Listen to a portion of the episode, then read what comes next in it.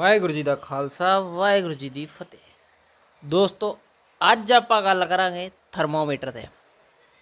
Thermometer, ਦਰਅਸਲ, ਇੱਕ ਇਹੋ ਜਿਹੀ ਡਿਵਾਈਸ ਹੁੰਦੀ ਆ, ਜਿਹਦਾ ਕੀ ਉਪਯੋਗ ਕਰਕੇ ਆਪਾਂ ਤਾਪਮਾਨ ਨੂੰ ਨਾਪਦੇ ਹਾਂ।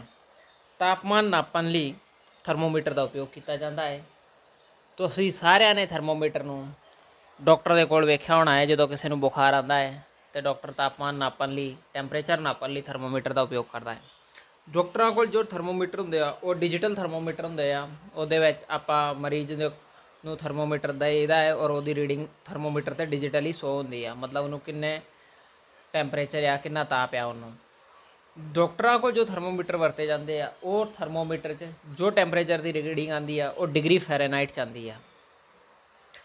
ਹੋਰ ਇਨ ਜੋ ਸਾਇੰਸ ਲੈਬ ਜਾਂ ਕੈਮਿਸਟਰੀ ਲੈਬ ਦੇ ਵਿੱਚ ਥਰਮੋਮੀਟਰ ਯੂਜ਼ ਕੀਤੇ ਜਾਂਦੇ ਆ, ਉਹ ਐਨਾਲੌਗ ਥਰਮੋਮੀਟਰ ਹੁੰਦੇ ਆ, ਉਹਨਾਂ ਦੇ ਵਿੱਚ ਪਾਰਾ ਯਾਨੀ ਮਰਕਰੀ ਭਰੀ ਹੁੰਦੀ ਆ ਔਰ ਉਹ ਮਰਕਰੀ ਐਕਸਪੈਂਸ਼ਨ ਦੇ ਜ਼ਰੀਏ, ਮਤਲਬ ਅਗਰ ਉਹਨੂੰ ਤਾਪਮਾਨ ਮਿਲਦਾ ਹੈ, ਉਹਨੂੰ ਹੀਟ ਮਿਲਦੀ ਆ, ਤੇ ਉਹ ਮਰਕਰੀ ਐਕਸਪੈਂਡ ਹੁੰਦੀ ਆ ਔਰ ਐਕਸਪੈਂਡਨ ਐਕਸਪੈਂਸ਼ਨ ਦੇ ਜ਼ਰੀਏ ਉਹ ਥਰਮ- ਅਹ ਥਰਮੋਮੀਟਰ ਦੀ ਕੈਪਿਲਰੀ ਦੇ ਵਿੱਚ ਉੱਤੇ ਨੂੰ ਭੱਜਦੀ ਆ ਔਰ ਥਰਮੋਮੀਟਰ ਤੇ ਰੀਡਿੰਗਸ ਲਿਖੇ ਰਹਿੰਦੇ ਆ ਔਰ ਉਹ ਰੀਡਿੰਗ ਐਗਜ਼ੈਕਟ ਉਸ ਰੀਡਿੰਗ ਦੇ ਸਾਹਮਣੇ ਜਾ ਕੇ ਉਹ ਪਾਰਾ ਖਲੋ ਜਾਂਦਾ ਹੈ, ਜਿਸ ਨੀ ਕਾ ਟੈਂਪਰੇਚਰ ਆ ਕਿਸੇ ਵੀ ਸੋਰਸ ਦਾ, ਜਿਹਦਾ ਕਿ ਤੁਸੀਂ ਤਾਪਮਾਨ ਨਾਪਣ ਹੋ। ਇਦਾਂ ਕਰਕੇ ਥਰਮੋਮੀਟਰ ਕੰਮ ਕਰਦਾ ਹੈ। ਫਿਰ ਮਿਲਦੇ ਹਾਂ ਨਵੀਂ ਜਾਣਕਾਰੀ ਨਾਲ ਕਿਸੇ ਨਵੇਂ ਪੋਡਕਾਸਟ 'ਚ। ਤੁਸੀਂ ਸਾਡੇ ਵੈਬਸਾਈਟ ਨੂੰ ਵੀ ਸਬਸਕ੍ਰਾਈਬ ਕਰ ਸਕਦੇ ਹੋ, ਵਿਜ਼ਿਟ ਕਰ ਸਕਦੇ ਹੋ।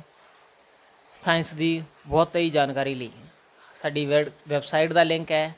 www.chemistrynotesiinfo.com ਤੁਸੀਂ ਟੈਲੀਗ੍ਰਾਮ ਚੈਨਲ ਨੂੰ ਵੀ ਜੁਆਇਨ ਕਰ ਸਕਦੇ ਹੋ, ਜਿਹਦੇ ਵਾਸਤੇ ਕਿ ਟੈਲੀਗ੍ਰਾਮ ਤੇ ਸਰਚ ਕਰੋ @chemistrynotesinfo ਫਿਰ ਮਿਲਦੇ ਹਾਂ ਕਿਸੇ ਨਵੀਂ ਜਾਣਕਾਰੀ ਨਾਲ, ਕਿਸੇ ਨਵੇਂ ਪੋਡਕਾਸਟ 'ਚ